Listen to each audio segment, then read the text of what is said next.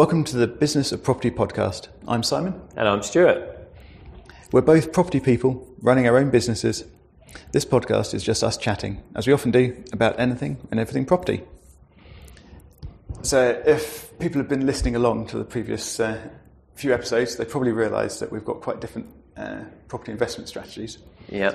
Um, mine uh, is very much focused around single lets, traditional buy to let, um, and with my hope of it being a relatively passive income. I, I do self manage, so it's not, it's not totally passive.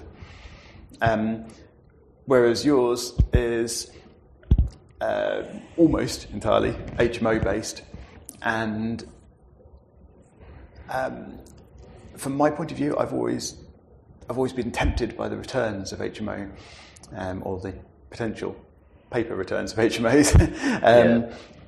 But I've always shied away from it because of the the extra hassle that's involved and the extra um, sort of dealing with with multiple people living under the same roof and, and their, their inevitable interactions and falling outs and and things. So, what what what attracted you to to HMO? What convinced you that HMO was worth it? Well, the same thing that attracts everyone, I think, is cash flow, is because the, the gross revenue is higher uh, per room. Just one question I've got for you, though. So we're talking about um, now, as you and I both know, you know, there's, and I, I know there's a few of us knocking around that have these little pet hates around sort of passive income because I haven't seen anyone get true passive. I mean, I know you can do a lot less work, and there's a sort of curve where when you when you in my experience when you when you purchase a property and when you're developing a property, you know your engagement levels are high, and yes, you know on a single let, actually that reduces to very low um, engagement requirement, so is is close to passive income. But I haven't yet seen anything where we can just sort of like you know, throw the keys in a drawer, walk off, and forget. No. You know, I, I- I mean, even when you've got an agent looking after it for you, Yeah. you still get the, the occasional phone call or re- repair request. Or, Yeah. Yeah. So that was my question to you was so for your properties you you have an agent that looks after them. Uh, so for properties that I can get to relatively quickly, travel wise, um, I self manage completely. There's no, Okay. no agent. Um, though I've got a couple of properties that are a bit further away, and I, I, I cheat a little, so I don't look after them myself, but my agent is, um, is, is my parents. who uh, are also landlords themselves. So, Yeah. so they uh, they look after my, my couple of properties that are closer to them than they are to me. Who who does the tenant find? I I've, I've done all sorts of different options for tenant find. I've used local agents uh, in various different areas, including here for one of my for one occasion for my property that's in Redhill. Um, but most recently, I've used uh, OpenRent. Uh, so the I put together the marketing. I got professional photos taken of the, the property. Um, and listed it through OpenRent, and then I dealt with the, the inquiries directly, did the viewings.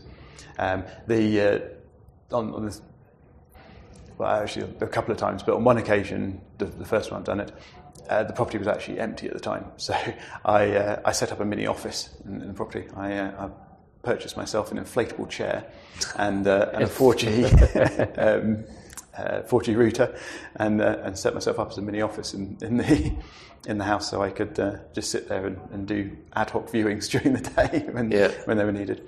Um, so that worked quite well on that occasion. But, um, uh, but yeah, so I, I think uh, when the remote um, tenant find for an agent works well, um, and indeed my, my parents choose to do that even though they could visit and do viewings themselves, they prefer not to. So they use agents for tenant finding. Um, but uh, but locally now, I would use a, a cheaper listing service. Um, uh, actually, in, in that space, have you heard that UPAD has uh, has recently? Yeah. So I was going to touch on that. down? Yeah. So you, uh, are yours fixed fees? So would you pay a fixed fee for a tenant find? yes, Okay. Yes. Because that was UPAD's issue, wasn't it? They didn't take fees up front.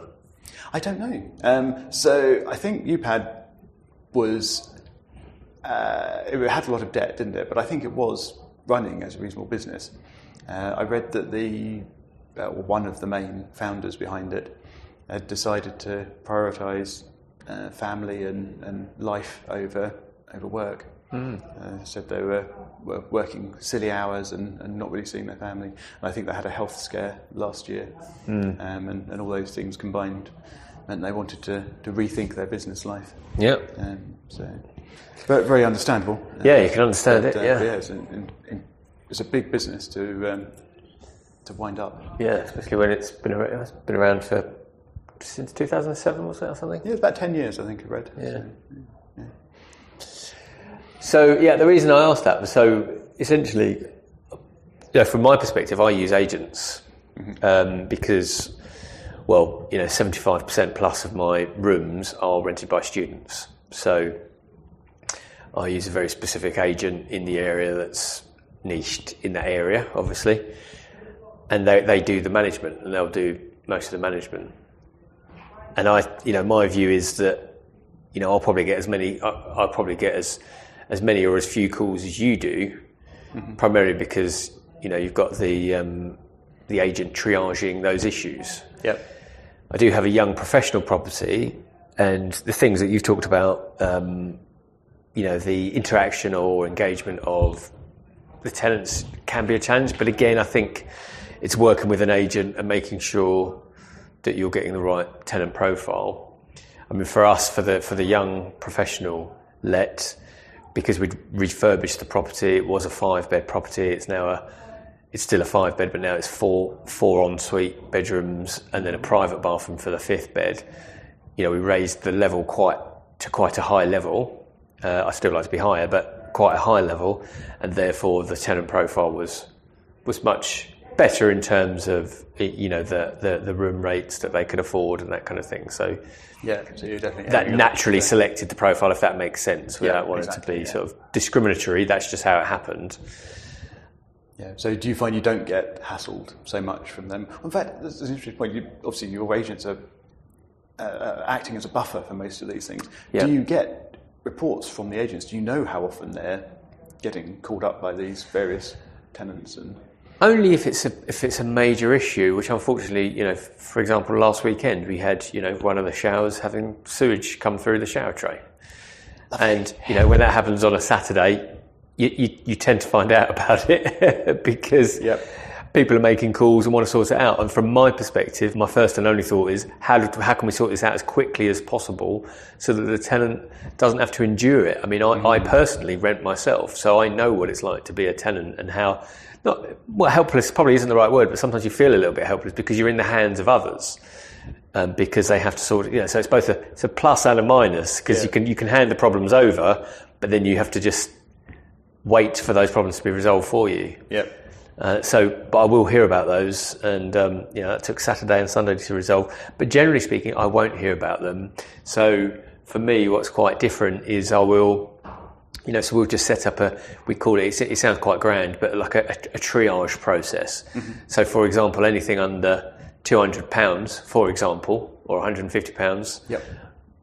I've just said, as long as it sits within certain parameters, i.e., it's not a tenant's damage, it's not because tenants caused that damage, okay. or it's been an accident, you know, whatever other reasons there might be, if, if it's a, if what we feel is a bona fide maintenance cost, then they just have the, the, the right to, to do that as a, as a managing agent. I think that's very sensible. Mm. Um, so yeah, it reduces the, the number of things that come through to your plate. As always, Simon, yeah, as you know, these things are double-edged swords because you know, and this is highly pertinent to me because I've got my statement through today from the agent. this is going to be exactly where I was going to go. and, you, yeah. and you know, I, I couldn't even tell. I mean, but you know, the costs are circa 3,000. You know, that doesn't include fees. So maintenance costs. But don't forget, we're talking about 37 rooms. Okay, so. So you're talking. I can't divide that. So about £100 a room. Okay. Less so, than £100 a room, because £100 a room would be 33,700. Uh, but it's that, around that. That's for one month. That's for one. Well, It does include other months, actually. It does include other months. So it's probably about three months because it's student sometimes. Where are we And now? this is this is the students moving in as well. So this is peak time for them yeah. sorting stuff. So we'll have things like deep cleans. So every house will have a deep clean. yeah, That's 250 quid yeah, yeah. Across a number of houses. So, I mean, I do have a small weep when the statements come in. so, I, I imagine, especially at this time of year, just after September. Oh, it's it's hard, you know. So the battles I face, because it's really hard when you've got over, you know, a few grand's worth of expenses coming through. You know, I can go through this list and there'll be a twenty pounds here and a thirty pound lock there and a, Yeah, you know, I'll have a fifty pound chair here and but you know, I will have to go through that and you know, I, I employ someone as an operations director and just say, you know, we need to go through and make sure these are bona fide costs. I, you know, because unsurprisingly, when you're talking about students, let's just say that sometimes they have some fun in the property, um, typically on a Friday or Saturday night, and things get broken. Now, yeah. I won't. I don't want to be liable for those costs. Like um, just one today that I've had, and this this will make you laugh. So one today was uh, um, a guy got sent out to fix a freezer in the property. He said he's done X or Y to fix property, but did notice five stab wounds in the freezer compartment. Okay. Just to be clear, in the freezer compartment, not in people. Just yeah. So clearly, what it sounds to me like, without having seen it, is that someone's probably trying to defrost the freezer with a very sharp knife. That's a much better explanation than what sprang to mind for me. My, my wife and I have been uh, catching up on a very old series of, of Bones. Okay. Um, uh, so obviously all about solving murders and crimes. So uh, Yeah. I think, think my head went to the wrong place. I, I think no crime was committed except against my freezer. That's. Um, but then I've now got an invoice for a call out fee and a repair job, and then a quote for providing a new fridge freezer, which is three hundred pounds. So my immediate riposte is, guys, should this really be coming to me? It looks like someone's taken a knife out to my fridge freezer. I, you know, my, my limit only goes so far, and I'm sure every landlord thinks it, but I do like to think I, I go one step above normal for, for tenants because, again, I know what it's like to be a tenant and I want them to feel looked after. However, willful damage is not something I'm willing to, to fund. So perhaps rather than funding 300 quid worth of new new freezer every term, what you instead need to do is uh, is fund I don't know 20 30 quid worth of how to defrost a freezer training at the beginning of each year. Well, and there's that, and uh, I, I know we've gone on a bit of a digression here. So the other bill I got, this is today, three hundred and sixty pounds to clear rubbish from the back of a house, which happened this time last year. and so again, those costs are coming through to me, and they're the sort of things. so uh, as you say, it happened this time last year, as in that was when the the you got that, that that incident happened last year and you got the bill last year, or Yeah. it happened last year and you've just got the bill for it now. Both. So it happened last year, and I got a bill for it. And then we went back and said, right, you need to let the tenants know that it is their responsibility to remove the rubbish or make sure the rubbish is placed in the right areas. So don't let this happen again. Now, I don't know if they're the same tenants or different tenants, but you know, I have communicated with the letting agent that clearly I won't be covering those costs anymore. But then today I'll get a cost for exactly the same thing, which happened only six months ago. Um, so you know, all of these things. And again, you know, I'm now arguing for your side because I think, well, on a single let side, you very rarely get these kind of things coming through. Yeah, although uh, I do have some single let horror stories. I have had um, I've had some interesting tenants in the past, including um, well, I'm, I'm not going to go into too much detail um, about the, the history of this one at this moment, um, not least because we need to finish this recording soon. But um, suffice to say that the greenhouse in the back garden was stuffed full of rubbish, including sort of quilts and, and um, black sacks and just stuff. Um, but down at the bottom of the back garden, what looked like a mound of earth was actually old cat litter, and um, next to it was a, a big pile of black sacks. So they, they, there was a cage. They put a cage in the garden, and they were just filling it up with black sacks of rubbish. And I, mean, I, I have I have no idea why. I, I wonder You're what you looking were at going with that puzzled. as well. I have no idea. But I'm just saying it's not only HMOs that do do Yeah. crazy things sometimes. Yeah. Uh, I think it's just um, just people sometimes.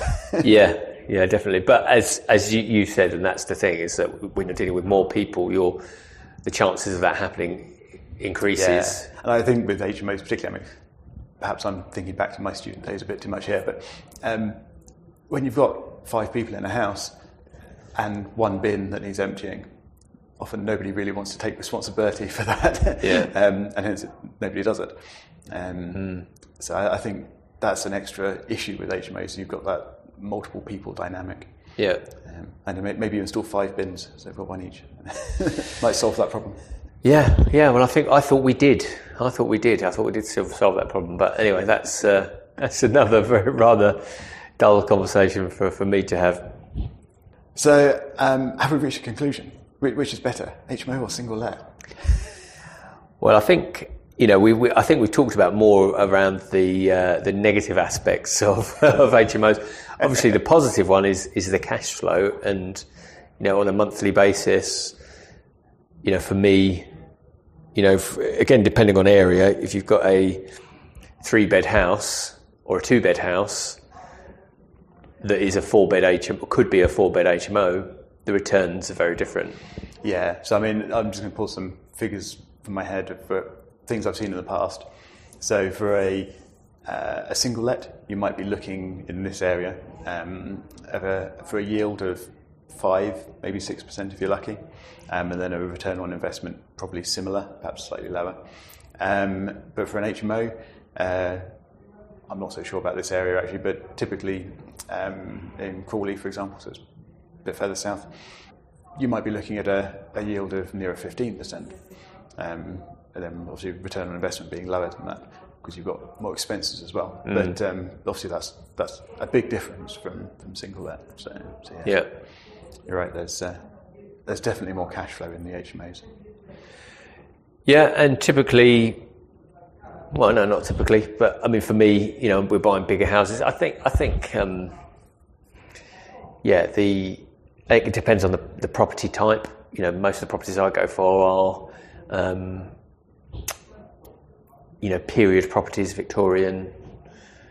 Looked at Georgian, you know, that sort of thing, and they're nice properties. So generally we'll be looking at multiple exits. So it's not, you know, for me, I don't just look at a house as an HMO. I think, okay, if things don't work out, I could turn it into three flats, or I could convert it into a really nice residential property. Yeah, just good to have have backup plans. Yeah. Um, right. On that note of backup plans, I think we'll uh, we'll finish for today. Awesome. Okay. Cool. So um, more details on Stuart and myself, uh, along with notes on what we've been talking about today, can be found at thebusinessofproperty.com.